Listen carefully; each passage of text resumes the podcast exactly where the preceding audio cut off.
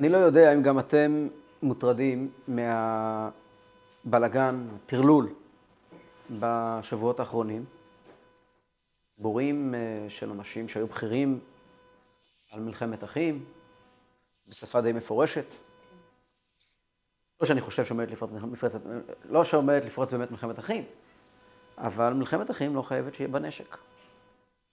דיבורים, דיבורים מאוד מפחידים. וזה לפעמים נראה לנו כמו איזה כרוניקה ידועה מראש. משחר ההיסטוריה. בכל פעם שהגענו לאיזשהו, לאיזושהי רגיעה, התחילו הצהרות. וזה קורה מיד אחרי היציאה ממצרים, מיד אחרי מתן תורה, חטא העגל. זה קורה מיד אחרי שנכנסים לארץ, איך שיהושע מת, יהושע נפטר, ומיד מתחיל תקופת שפוט השופטים, שהיא רכבת הרים של עליות ומורדות. שהסימן הוא, כאשר נהיה לעם ישראל טוב, פתאום העסק מתחיל לחרוק. תקופת המלכים, יש לנו דוד ושלמה, שזה שיא השיאים, ויום אחרי שלמה, יום ורבע אחרי שלמה, מתחיל ירובעם ורחבעם, ומשם זה רק הולך ומידרדר ומידרדר ומידרדר ומגיע לשיאים של תהום. מלכות ישראל חוזרת לעצמה, מתאוששת, איכשהו אצל חזקיהו המלך, אבל יום אחריו מגיע מנשה, בנו, שמעמיד פסלים, צלמים של עבודה זרה בתוך בית המקדש, שבתוך פחות ממאה שנה מגיעים לחורבן הבית הראשון. גם בבית שני, הכל היה טוב ויפה כמעט, בגדול, בלי להיכנס לפרטים, יחסית. כשהגיעה איזושהי רגיעה אמיתית, התחילה התייוונות. וכשהגיעו החשמונאים והצליחו להקים מדינה והתבססו, התקופה שזה החזיק בצורה נורמלית, בלי זעזועים וטירוף פנימי, מלחמת אחים, כפשוטו, הייתה קצרה עד חוט השערה. המרחק בין היום שהחשמונאים הצליחו באמת להקים מדינה אמיתית ולשלוט פה על המרחב, ועד המלחמה הענקית של, של, אור, של אה, אורקנוס ואריסטובלוס, ואחר כך כל הסיפורים של הורדוס, כל אלה קרו מאוד מאוד מהר, מאוד מאוד מהר.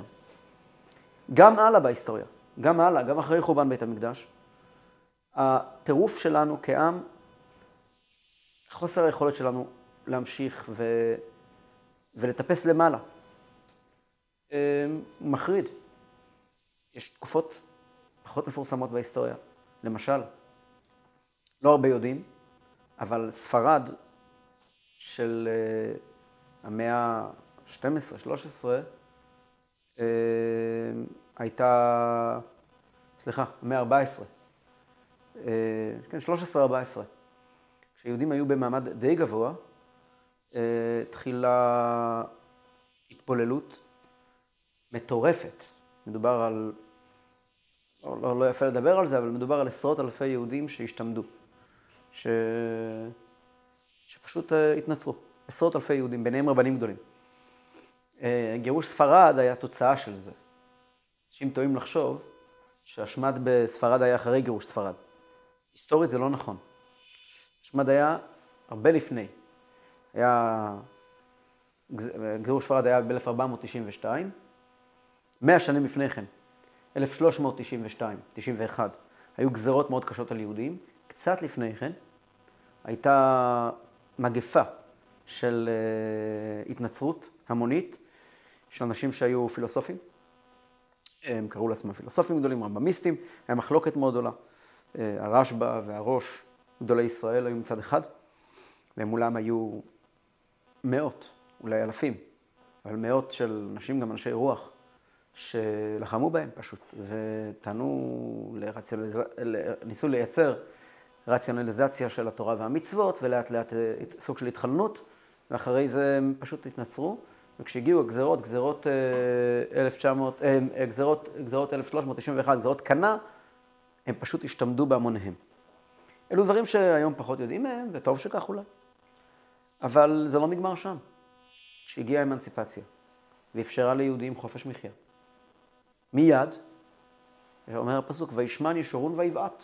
ברגע שהגיעה היכולת, החופש, הזמן של אנשים לשבת רגוע על הכיסא ועל הספסל ולהסדיר נשימה, פתאום לרגע שכחו איפה הם נמצאים. ונדמה שהבלאגן היום, והשיח הכל כך אלים, שיח אלים, משני הצדדים אגב, כן. על, על התנתקות אחד מהשני, על, על, על, על רצון לעזוב את הארץ, לחפש שאלות של זהות, מי אנחנו בכלל. הם סוג של כרוניקה ידועה מראש, כאילו אם היית שואל אדם שיודע קצת היסטוריה, כמה זמן יחזיק המדינלה שלנו, כמה זמן תחזיק התקומה פה, לא, היסטורית, לא יותר מ-70 שנה. תן לו 70 שנה, 75 שנה, והם התחילו כבר לאכול את עצמם כמו שרק הם יודעים. השאלה הגדולה היא, לא באתי לעשות לאף אחד רע על הלב. אה, למרות שאני מניח שזה מה שמרגישים כעת, כי גם אני מרגיש ככה.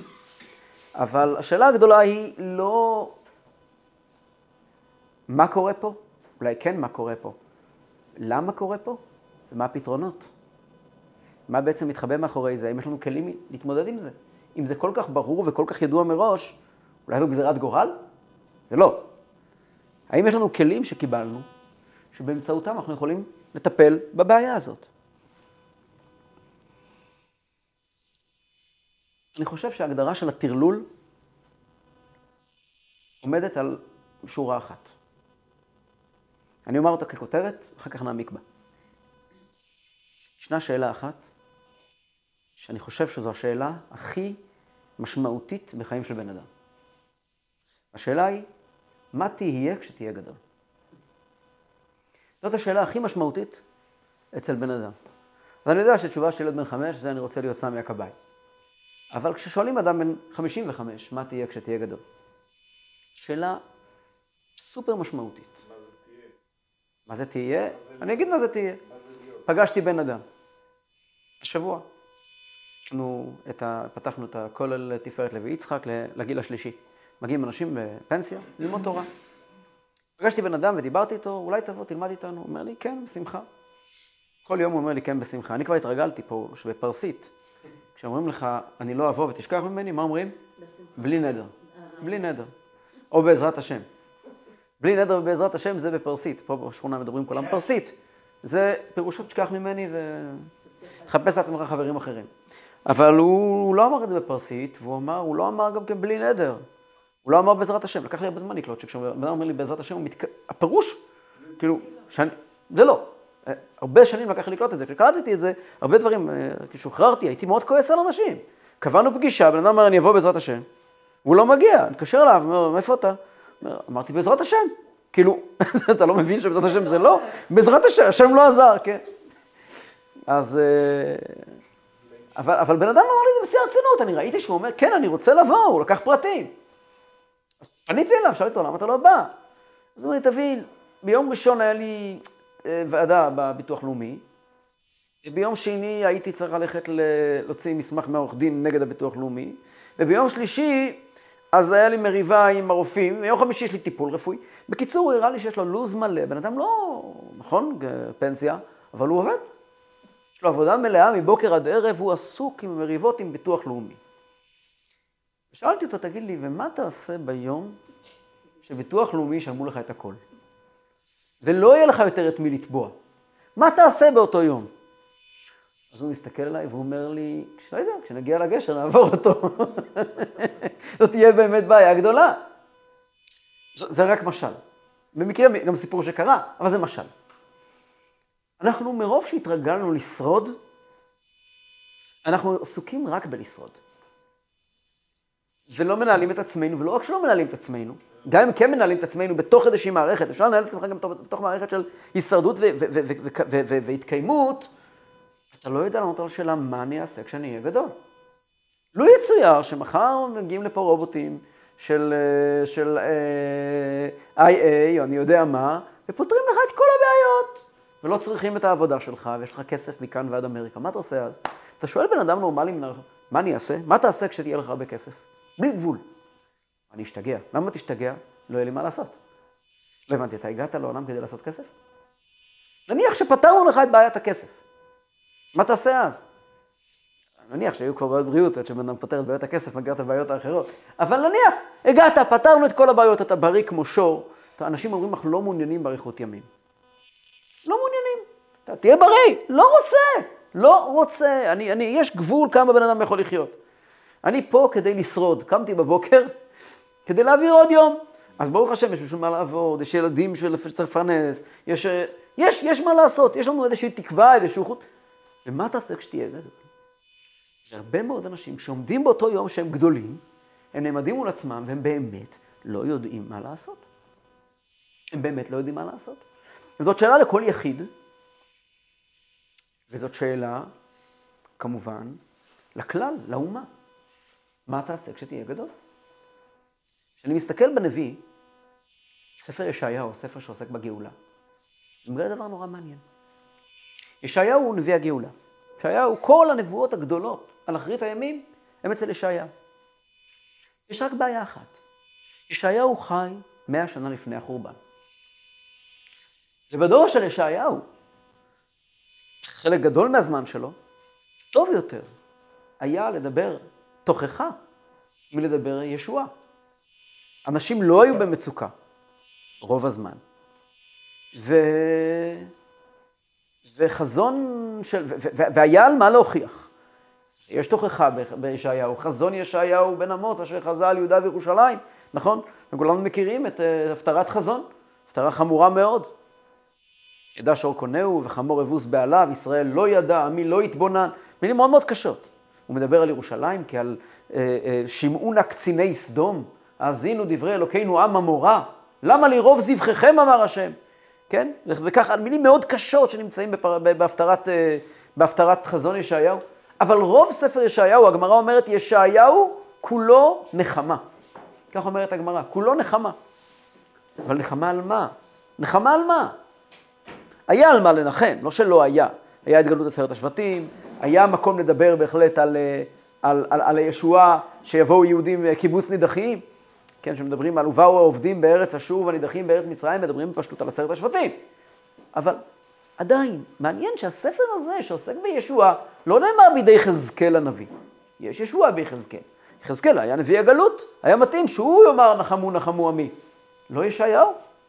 למה דווקא ישעיהו, שעומד בימיו של חזקיהו המלך, שחזקיהו המלך היה במעמד הכי גבוה שיש. הוא מדבר על ישוע.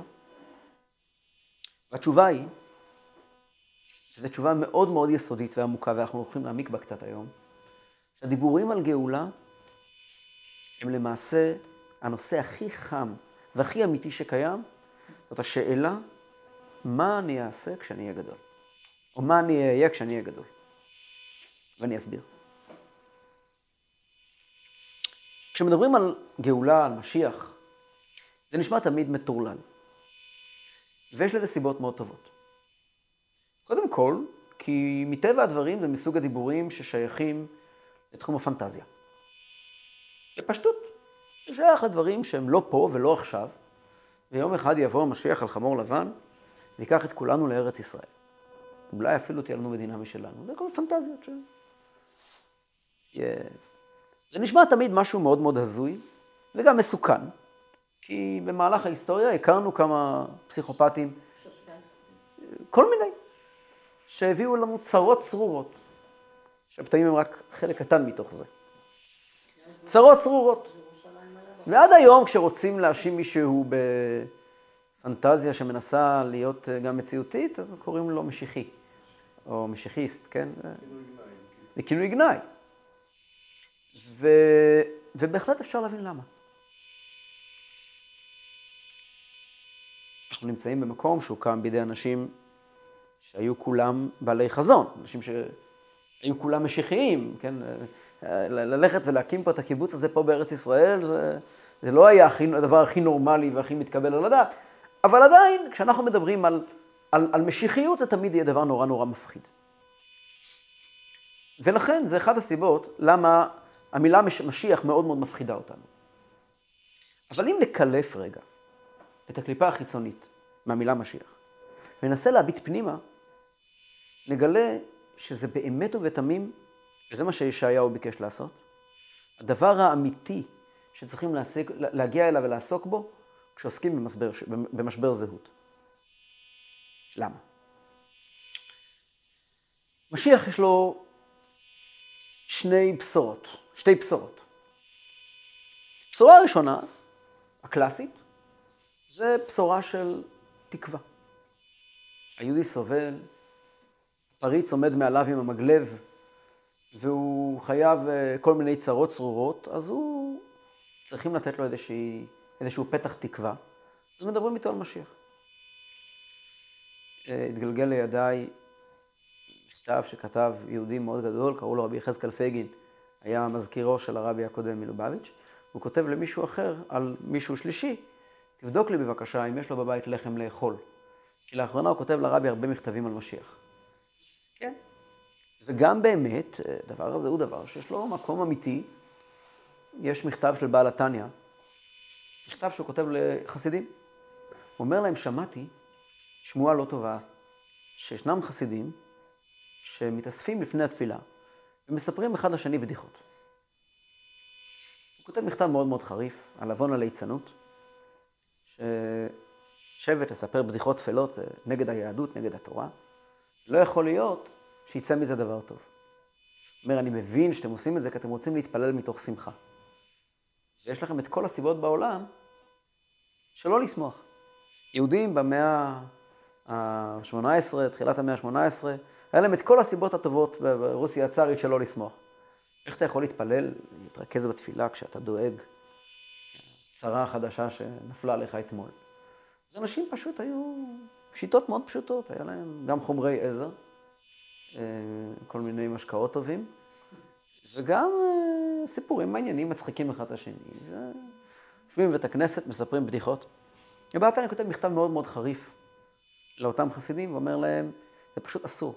אומר להם, לא יכול להיות שמטומאה כזאת, של טומאת ליצנות, תגיע שמחה בהשם. מה העצה? מה כן העצה? אז הוא מצטט להם גמרא, זה נושא הרחב בדיוק אה, איך לומדים את זה בגמרא, אבל הוא כותב להם, מצטט להם גמרא ואומר להם, לפני התפילה צריכים לעסוק בנושא של גאולת ישראל. איפה רואים את זה?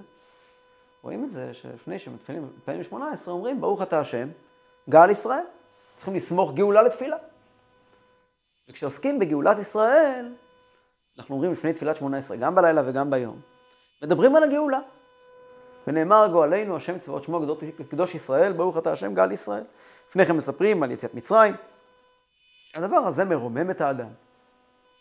שהוא זוכר, זה בתפילת שחרית, תפילת מנחה, יש שומר השם את כל אוהביו, את כל הרשעים ישמיד. רש"י אומר בגמרא במסכת ברכות שזה גם עניין של גאולה. שומר השם את כל אוהביו, זה תקווה. אתה לא יכול לעמוד להתפלל 18 ככה פתאום, להתחיל לדבר עם הקדוש ברוך הוא. אתה חייב קודם כל להרגיע את עצמך. איך אתה מרגיע את עצמך?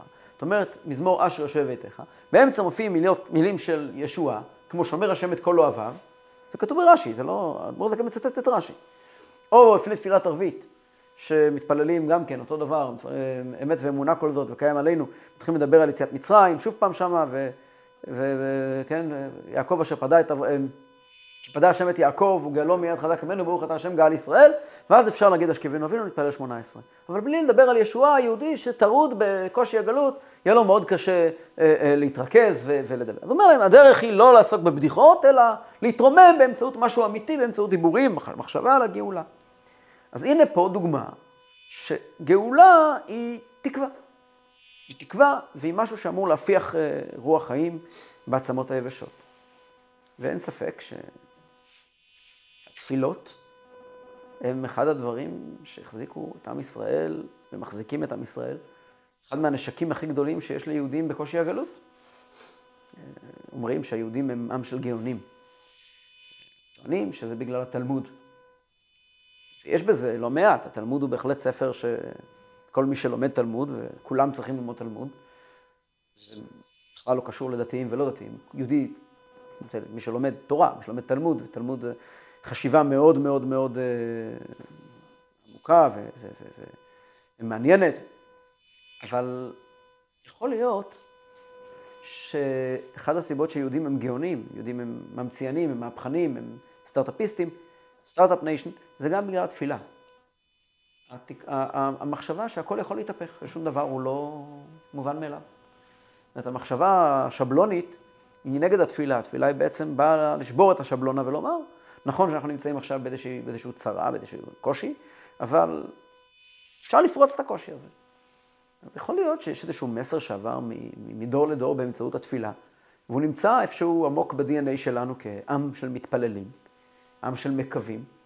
ובצורה הכי הכי גשמית והכי פשוטה, אין ספק שאותם אנשים שהגיעו לכאן בשנות אנו באנו ולפני כן, הם, הם לא היו אנשים דתיים, אבל הם היו עם תודעה דתית גם אם הם לא היו מודעים לה, הם היו משפחות דתיות, הסבא שלהם וכולי, והיה להם את, את, את, את ההבנה שהכל, הכל, הכל אפשרי. אין דבר כזה שלא אפשרי. אבל כל זה זה משיח של ישוע. ישנו משיח אחר. לא משיח של ישועה ולא משיח של תקווה. אגב, המשיח שעליו דיבר ישעיהו הוא לא משיח של תקווה, הוא משיח אחר. משיח של גאולה. מה זאת אומרת משיח של גאולה? יש רד"ק. רד"ק היה רבי דוד קמחי, מפרש אה, של התנ"ך. משפט נורא מעניין. אה, מביא את זה ממקורות קדומים. אה, אין לנו את המקורות הקדומים. מכירים את זה ממנו. ספר שמואל מסתיים, הפרק האחרון של ספר שמואל, מסתיים בסיפור מוזר. מסופר שם על דוד המלך כוחו. דוד המלך, אחרי הכל, אחרי, אחרי התשובה, כשהוא היה בשיא של השיא של השיא שלו, רגע לפני שהמלכות עוברת לשלמה. ופתאום יש סיפור שבמקרא הוא קצת משונה. נאמר שם שדוד המלך הגיע לשטן, שהסית אותו, מין רוח רעה שהסיתה אותו, לספור את עם ישראל. זה אסור. ולא יהיה בהם נגף בפקוד אותם. אסור לספור את עם ישראל. ויואב, שר הצבא, אמר לו, איך אתה עושה דבר כזה, ולא תעשה וגמרנו. ממש אה, שם את זה בצורה מאוד מאוד, אתה חייב לעשות את זה. והוא עשה את זה. והכתוב ממש נותן הבנה, גם בדברי הימים, יש פסוקים מקבילים, שכאילו דוד זה, משהו שלא קשור לדוד. משהו, כוח עליון שדחף את דוד לעשות משהו לא ראוי. גד החוזה אומר לדוד המלך שיש לו שלושה אפשרויות, שלוש אפשרויות, ודוד אומר לו, ויאמר דוד אל גד, צר לי מאוד, יפלנה ביד השם כי רבים רחמיו וביד אדם על אפולה. אומרים את זה בסליחות, את הפסוק הזה, מדברי הימים. ויאמר דוד אל גד, צר לי מאוד, נפלנה ביד השם כי רבים רחמיו וביד אדם על אפולה, ובאמת מגיעה מגיפה קשה, והורגת לא מעט יהודים מבני ישראל, ודוד המלך מצליח לעצור את המגפה הזאת באמצעות אה, קורבן על גורן ארבנה היבוסי. הוא רואה מלאך עומד על... אה, דוד המלך גר בעיר דוד.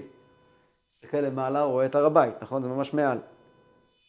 הוא רואה מלאך עומד שמה וחרבו שלופה בידו נטויה על ירושלים. רואים את הפסוק הזה בהגדה של פסח, מתוך הסיפור הזה. ואז הוא, הוא רץ לשם, הוא מבין ששם נמצא הפתרון, מקריב קורבן שם, ו, והמגפה נעצרת, והיא הייתה כולה שלוש שעות. אבל גם כתוב שמתו הרבה מאוד בני ישראל. ובעצם הקרבת הקורבן שם על בית המקדש, על הר הבית, זה היה ייסוד בית המקדש. וככה מופיע, ככה מסתיים ספר שמואל. סיפור מוזר, סיפור קשה, קשה לעיכול, קשה להבנה. הרד"ק אומר, מה קרה פה? מישהו פה דוחף אותו, שיחטא ושיהיה עונש. משהו קשור להר הבית, מה, מה, מה קורה פה? אומר הרד"ק, עם ישראל אצל דוד המלך הגיע סוף סוף למצב של שלמות. דוד המלך הביא את עם ישראל למצב של שלמות. ודוד המלך הרי ביקש לבנות את בית המקדש, רק שאמר לו נתן הנביא, דם לרוב, שחפ... דם לרוב שפכת, אתה לא תבנה את בית המקדש. הבן שלך יבנה את בית המקדש. אבל הייתה שם בעיה אמיתית. הבעיה האמיתית הייתה שאף אחד לא חשב שזה חסר. אף אחד לא חשב שצריכים להתקדם עוד צעד אחד קדימה. ואומר הרד"ק, זו הסיבה, מביא מספרים, לא, הוא לא אומר את זה בעצמו, אבל שהספרים שמהם הוא מביא אין לנו אותם. וזו הסיבה למה שקרה שם. שכאילו הגיעו לשיא ולא ידעו איך להתקדם משם. הדבר הזה גרם להם באיזשהו מקום מין זעזוע של, רגע, צריכים להתקדם לאנשהו. עכשיו, זה רד"ק מפחיד, אבל הוא אומר אמירה מאוד מאוד מעניינת. כשאתה מגיע לשיא, לפעמים אתה לא יודע לאן להתקדם. פתרת את כל הבעיות ואין לך תוכנית הלאה. הדיבורים על משיח שמדבר ישעיהו הנביא, באים לפתור בדיוק את הבעיה הזאת. כשלומדים את הסוגיה של משיח, בטח ברמב"ם, ספר ישעיהו, ושאר הספרים האמיתיים בחסידות בעיקר, בעיקר, בעיקר, מבינים שמשיח זה לא רק פתרון לצרות. אם משיח הוא פתרון לצרות, אז, אז, אז אני חושב שאפשר להגיד, אולי אפילו הייתה לנו התחלתא דגאולה. ברוך השם, רוב היהודים בעולם נמצאים ברווחה מסוימת. אם משיח, כל מושג של משיח זה שהרוסים ישחררו את אושוויץ, אם זה משיח, אז הייתה כבר התחלתא דגאולה. ברוך השם, אושוויץ סגורה. היא פתוחה רק למבקרים. אם משיח זה ש, ש, שסטלין לא יכול יותר לשלוח יהודים ברכבות לבריבריג'אן, אז אולי משיח כבר יתחיל להגיע. היו כבר כאלה תקופות בהיסטוריה, לא אחד ולא שניים. אם משיח זה שיהיה שלטון יהודי בארץ ישראל, ויהיה אה, צבא משלנו, וגנבים עבריים, ושוטרים עבריים, ו... אם זה משיח, אם הגאולה פירושה גאולה חום, גאולת חומר, אם זאת ישועה, ו... מה? זה, אם זה משיח, אז משיח אולי כבר הגיע. עוד מעט הוא ילך, אחר כך הוא יחזור. היה לנו את זה מספיק פעמים בהיסטוריה. אבל אם משיח פירושו, למה אנחנו פה? לאן כל זה הולך? מה התוכנית שלנו? מה התכלית שלנו? לאיפה אנחנו הולכים? מה תהיה כשתהיה גדול? אם זאת השאלה, השאלה היא אחרת לגמרי. השאלה היא אחרת לגמרי. העיסוק בגאולה הוא לא עיסוק בפתרונות קסם. הוא לא עיסוק בשאלה איך מפוצצים את מסגדי אל-אקצא. שאלה מפגרת. זה עסק שלך? אתה אמור לפוצץ? אתה אמור לעשות משהו? אלו, זה נקרא רעיונות משיחיים. העיסוק בגאולה לא עוסק בשאלות פרקטיות של איך מחר בבוקר מביאים מהר חמור לבן או מוצאים פרה אדומה. בואו נשאיר את זה למי שהוציא אותנו מהגלות. הוא גם, מי שהכניס אותנו לגלות, הוא גם יוציא אותנו מהגלות. הוא ידע טוב מאוד איך להכניס אותנו לגלות, הוא גם ידע טוב מאוד איך להוציא אותנו. איך כתוב שם בפסוק? אנחנו רק, רק צריכים להיות מוכנים. אז היינו מוכנים לצאת לגלות, היום אנחנו צריכים להיות מוכנים להיגאל. אבל מי שיוציא אותנו, הוא יחזיר אותנו, נכון? אני יושב, אומרים בברכת נחם, ב, ב, בראש, ביום, בתשעה באב, כי אתה השם באש עיצתה, ובאש אתה עתיד לבנותה. שנאמר, ואני אהיה לה חומת אש. כן? הקדוש ברוך הוא יסדר את העניינים. העניינים הטכניים, הפרקטיים של איך בדיוק נסדר את העניין הזה, הטכני, פשוט, אה, איך, איך נסדר את, את הבנקים כשמשיח יבוא, נשאיר את זה למשיח ולכמה הזויים ש, שיבואו לפניו לבלבל את המוח. אה, משיח יבוא לפניהם בעזרת השם, אבל לא זה הנושא בכלל. הנושא הוא למה אנחנו כאן. למה אנחנו גרים בעיר, בארץ הזאת? עבור מה נולדנו? כדי לשרוד? הנה, פתרנו את כל בעיות השרידות. ברוך השם, היום כבר יש ממשלה חדשה, וחוקה חדשה, ואולי עוד מעט ברית חדשה, ומי יודע מה עוד יהיה לנו חדש. הכל בסדר, ברוך השם. עכשיו, עכשיו מה, מה, מה, מה, לאיפה אתה הולך עכשיו? מה תעשה כשתהיה גדול? אחד מהסיוטים הכי גדולים של המפלגות החרדיות, יש להם סיוט נורא. מה יקרה אם יום אחד ייגשו אליהם מפלגות שמתנגדות אליהם, ידפקו להם בדלת במשרד ויגידו, כבוד הרבנים החשובים, הצדיקים והגאונים, הגענו למסקנה שאתם צודקים, אתם גם הרוב, הפסדנו, קחו את המפתחות, תנהלו את המדינה. מה יקרה באותו יום? הם יקחו את המפתחות? הם לא יסכימו לקחת את המפתחות. אף אחד, לא, לא, לא, רק את זה לא, רק את זה לא. אז מה, אף פעם לא חשבו מה אנחנו נעשה כשנהיה גדולים. גם היתר לא חשבו מה נעשה כשנהיה גדולים. חשבו איך אנחנו ננהל הסכסוך שיש לנו עם השכנים שלנו, אחת המתנות הכי גדולות שקיבלנו, כי בזכות זה יש לנו עניין לענות בו, יש לנו משהו להתעסק איתו. תארו לעצמכם, היינו שוודיה, היה פה חורבן אמיתי. בשביל מה אנחנו פה? למה ירדה הנשמה למטה? אנחנו נמצאים בחודש אדר. חודש אדר מקיף את הסיפור של מגילת אסתר. מגילת אסתר מתחיל בדיוק בסיפור הזה. מגילת אסתר מקדישה פרק וחצי, ארוך ומפורט, חסר כל טעם, על משתה אחשוורוש. וכל הפרשנים שואלים, אתה מספר לנו על מלך פרסי, אנחנו הרי יודעים מה זה פרסים, כן? שעשה מסיבה ומשתה גדול, והביא כאלה אבנים, רצפת בת והשש ודר וסוחרת והשקות בכלי זהב וכלים מכלים שונים, ויהיה מלכות רב כי יד המלך והשתייה כדת אנונס כי כן יסד המלך הכל רב ביתו לעשות כרצון איש ואיש גם ושתי המלכה עשתה משתי נשים בית המלכות אשר מלך אחשוורוש ומספרים ומספרים ומספרים. מה אתה רוצה עם כל הסיפור הזה? לאיפה זה הולך? אז יש פרשנים שאומרים שרצו לכתוב משפט אחד. אחשוורוש היה דפוק בראש אבל אי אפשר לכתוב דבר כזה, כי אחשוורוש קיבל אה, תרגום של המגילה לפרסית. הסיפור הוא סיפור וכל אחד יבין לבד. מפרשים אומרים את זה. אבל האמת היא, הסיבה האמיתית, שהסיפור הזה מופיע במגילה, כדי לספר לנו, הגמרא אומרת, ששאלו תלמידיו של רבי שמעון בר יוחאי את רבי שמעון בר יוחאי, מפני מה נתחייבו שונאיהם של ישראל באותו, באותו דור כליה? הוא עונה להם, מפני שנהנו מסעודתו של אותו רשע. מה קרה שם? בני ישראל הגיעו למצב שהם שכחו את הייעוד שלהם. ישבו בסעודה של אחשוורוש, שהייתה אגב כשרה למהדרין, לעשות כרצון איש ואיש.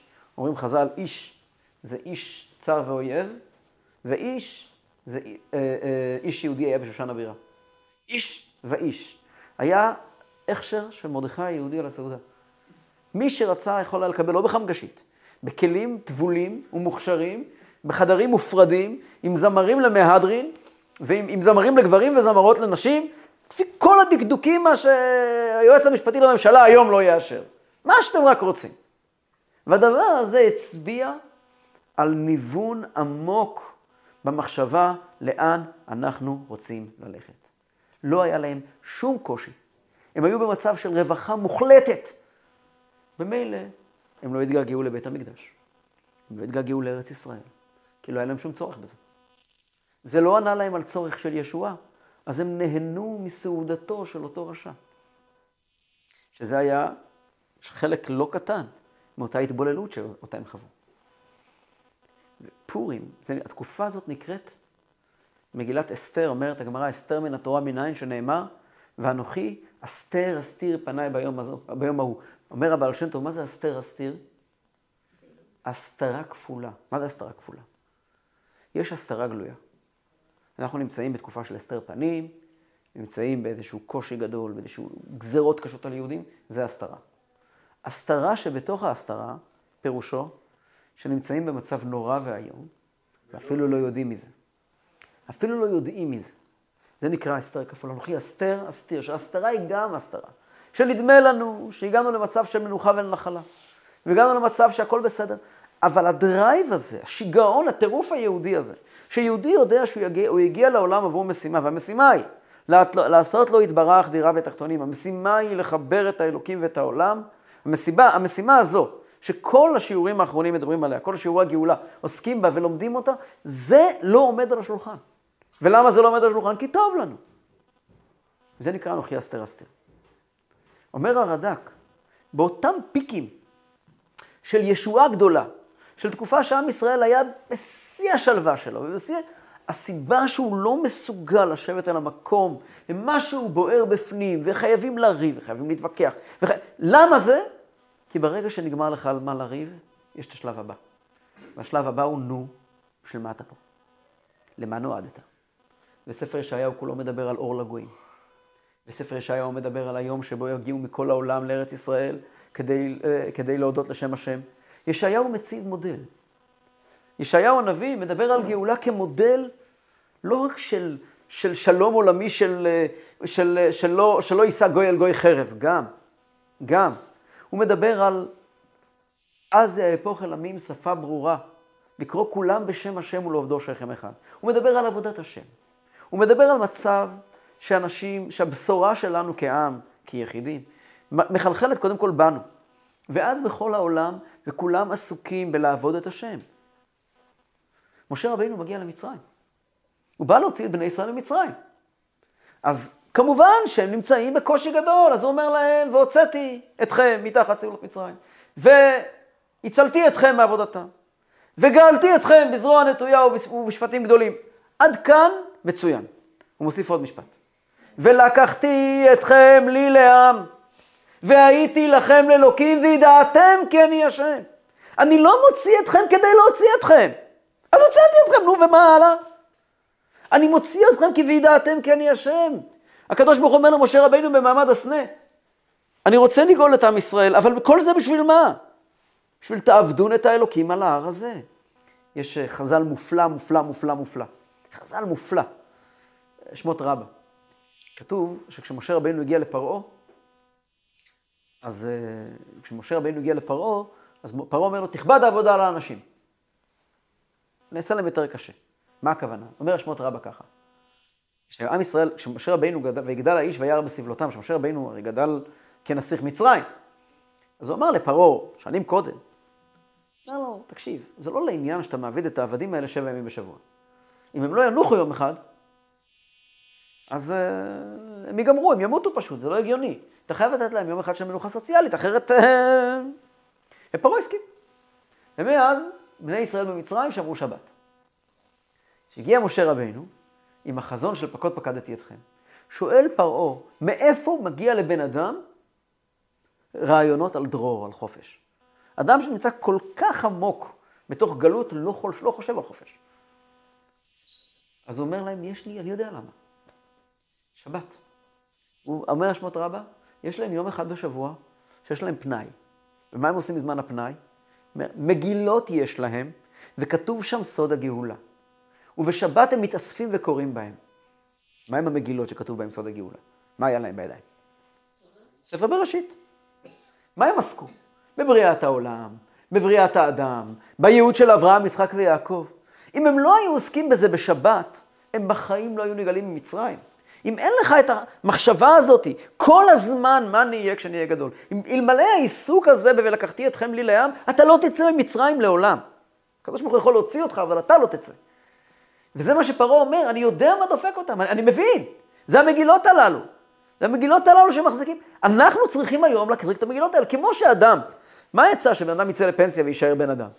אם יש, ישנם אנשים בכפר חב"ד, ואני גדלתי בכפר חב"ד, היה, בבית כנסת שאני גדלתי, גם בכנסת השיכונים. היה שם קבוצה של אנשים, חבורה, אנשים מאוד מאוד יקרים, שאחד מהם היה בנקאי, והשני היה רואה חשבון, כל אחד, שניים מהם היו בנקאים, והשלישי היה מורה, וכל יום היו חוזרים לבית הכנסת, זה ילדות שלי ממש. הכנסת היה מקום מאוד מאוד חי. הם היו חוזרים לבית הכנסת בשעה ש... שש בערב, שבע בערב, חמש בערב, שש בערב, כל אחד בזמן שלו היה מגיע. אחד היה מגיע מירושלים, היה בנקאי בירושלים. הם מתאספים יחד אה, ולומדים. ולומדים, ומתווכחים, ולומדים, ולומדים. היום כולם פנסיונרים. אז כשאני הייתי ילד, הם היו אנשים צעירים האלה, שלהם ילדים בגיל שלי. אבל היום כולם פנסיונרים. ונכנס לכפר חב"ד, לאותו מקום, מה הם עושים? יושבים ולומדים. עכשיו, זה לא, עכשיו זה לא בחמש בערב, עכשיו זה שמונה בבוקר. זה החיים שלהם. היה יהודי בכפר חב"ד, אני זוכר אותו, שיהיה בריא. אני אמר את שמו, קוראים לו צבי רוטנברג. יהודי יקר מאוד. צבי רוטנברג. זוכר אותו מאז שאני ילד קטן, הוא היה מורה. לא רק מורה, היה מנהל, מנהל של בתי ספר, יותר מאחד. והוא היה מגיע בכל רגע פנוי, היה מגיע לבית הכנסת ויושב ולומד. עכשיו, אני לא למדתי אצלו, הוא לא היה מורה בכלל בבתי ספר של חב"ד, אני חושב. אני לא יודע מה היה התפקיד שלו, משהו בהוראה. אני הייתי ילד קטן, הוא מצא חן בעיניי, אני כאילו מצאתי חן בעיניו, ואני זוכר אותו שואל אותי שאלות ברש"י. הוא אומר לי, שולח אותי, לך תסתכל מה המהר"ל כותב על זה, מה המזרחי כותב על זה, מפרשים על רש"י. זה ההתעסקות שלו. היום הוא יהודי בן, כנראה, 80 פלוס, 80 פלוס פלוס אפילו. הזדמנתי לבית הכנסת, אני ראיתי אותו יושב בבוקר, בשעה 10 בבוקר, עם אותם חבר'ה, ומתווכחים על רש"י. בחיות, בחיים, זה החיים שלהם. זה מגילות של גאולה. אנשים שיש להם בשביל מה? עכשיו, קח, תשווה אותם לאנשים שלא גדלו בצורה כזאת. אז, אז, אז נגמר העבודה, ומה עכשיו? עכשיו יושבים ומספרים מספרים זיכרונות. יושבים אחד מול השני, מספרים, אתה זוכר שהיינו בתעלה?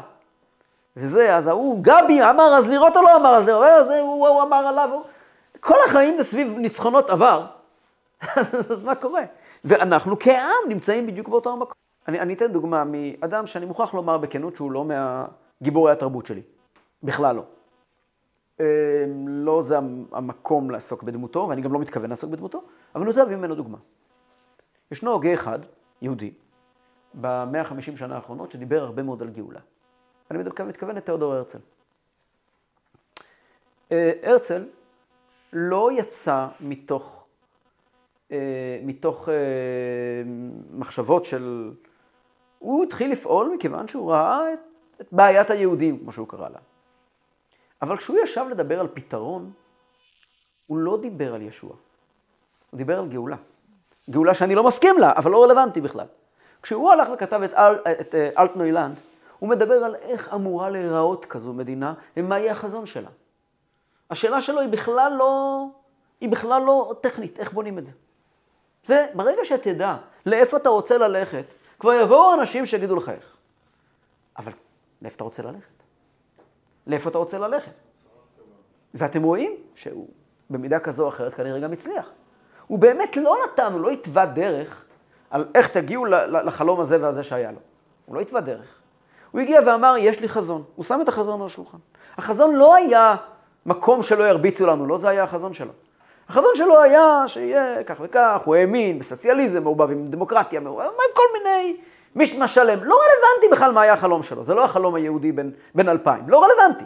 אבל ברגע שהוא שם חלום במרכז, קמו אנשים שהיו מוכנים לבצע את זה. והבעיה היא שהפסקנו לחלום. זאת הבעיה. הבעיה האמיתית של המחלוקת היום בעם, זה שהחלום, מה אתה רוצה להיות כשתהיה גדול, לא נמצא על השולחן. היה בשנות ה-60, עמדה גולדה מאיר, שנות ה-70, וצעקה, let my people go. כן, היו את ההפגנות הגדולות. שלח את עמי. והרבי מלובביץ' מאוד התנגד להפגנות האלה, מאוד מאוד התנגד להפגנות האלה. היה לטובת יהודי רוסיה. הרבי אמר שהן רק מזיקות ליהודי רוסיה, אבל הרבי היה יותר מאשר יד ורגל ביהודי רוסיה, ידע טוב מאוד מה זה יהודי רוסיה. היו אנשים מאוד מאוד, אה, מאוד מאוד רעשניים, אלה שעשו את ההפגנות האלה, אני לא רוצה להיכנס כעת לכל ההיסטוריה, אני רק אומר שהאנשים האלה עושים עד היום רעש ונזק. רעש ונזק, זה ביחד. והרבי אז אמר שהסיבה שהם צועקים, שלח את עמי ומזיקים ליהודי רוסיה, כי הם שכחו את המילה הבאה בפסוק. שלח את עמי ויעבדוני. אם הם היו זוכרים את ה"ויעבדוני", הם לא היו צועקים שלח את עמי. אם אתה לא מוכן, אם, אם עלייה פירושה לגרום לאדם מחוץ לארץ לעקור את דירתו משם ולעבור לפה, וזה לא נושא בתוכו שום גרעין רוחני, והיא לא תצלח, זה לא יעבוד. אז תביא אותו לפה. אז הוא יהיה פה דור. הילדים שלו יגרו חזרה לברלין לאכול מילקי בשקל. אם אין ולקחתי אתכם לי לעם, מה, מה הטעם ב"והוצאתי והצלתי וגאלתי"? אז מה הכוונה? צריכים ללכת לחפש כעת מה, מה, מה, מה הרעיונות של הגאולה.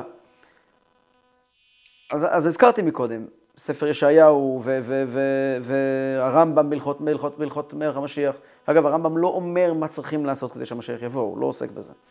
הוא מסביר מה זה משיח, הוא מסביר מה זה, אגב, הרמב"ם יש שם הלכה נפלאה. אולי, אולי, אולי זו הדוגמה הכי טובה. הלכה אחת לפני האחרונה ברמב"ם. הוא מסביר למה מחכים למשיח. הוא כותב שם דבר נפלא. הוא אומר, ואותו, הוא, הוא, הוא כותב ככה, לא נתאבו החכמים והנביאים ממות המשיח.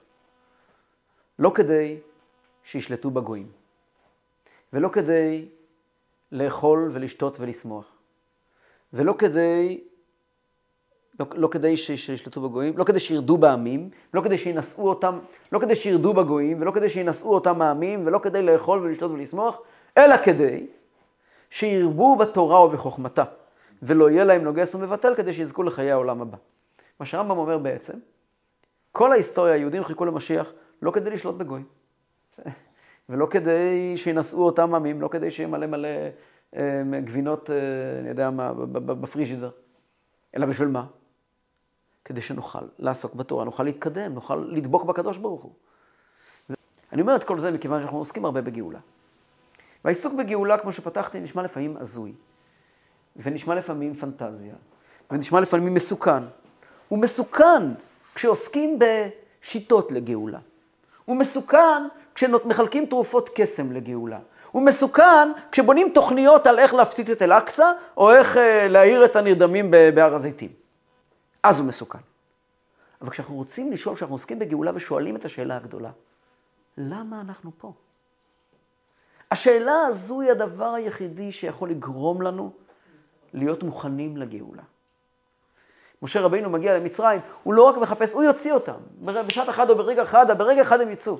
ברגע שיעלה הרצון לפניו יתברך, אנחנו נצא מכאן. השאלה אנחנו רוצים לצאת. והרצון לצאת. יש חז"ל שאומר, אין ארי נואם מתוך קופה של תבן, אלא מתוך קופה של בשר. אם ראיתם אריה נואם, כנראה שהוא בתוך קופה של בשר. הוא באמצע לאכול בשר, הוא לא באמצע לאכול תבן. אם אנחנו מגיעים ואומרים, משיח עכשיו, או עד מתי, שלו מילות, מילות נרדפות, מילים נרדפות, זה לא צריך להגיע מתוך, מילים, מתוך מקום של חסר ומצוקה, אלא בדיוק הפוך. מתוך מקום שאנחנו מבינים את הייעוד שלנו, עסוקים בלימוד של ענייני הגאולה, לימודי הגאולה, שזה בעצם מה שאנחנו עושים כל השבועות האחרונים, כבר חצי שנה, אולי אפילו יותר, ביחד. מבינים את זה, עוסקים בזה. זו השאלה הכי חינוכית שיש, הכי עמוקה שיש והכי אמיתית שיש. מה תהיה כשתהיה גדול?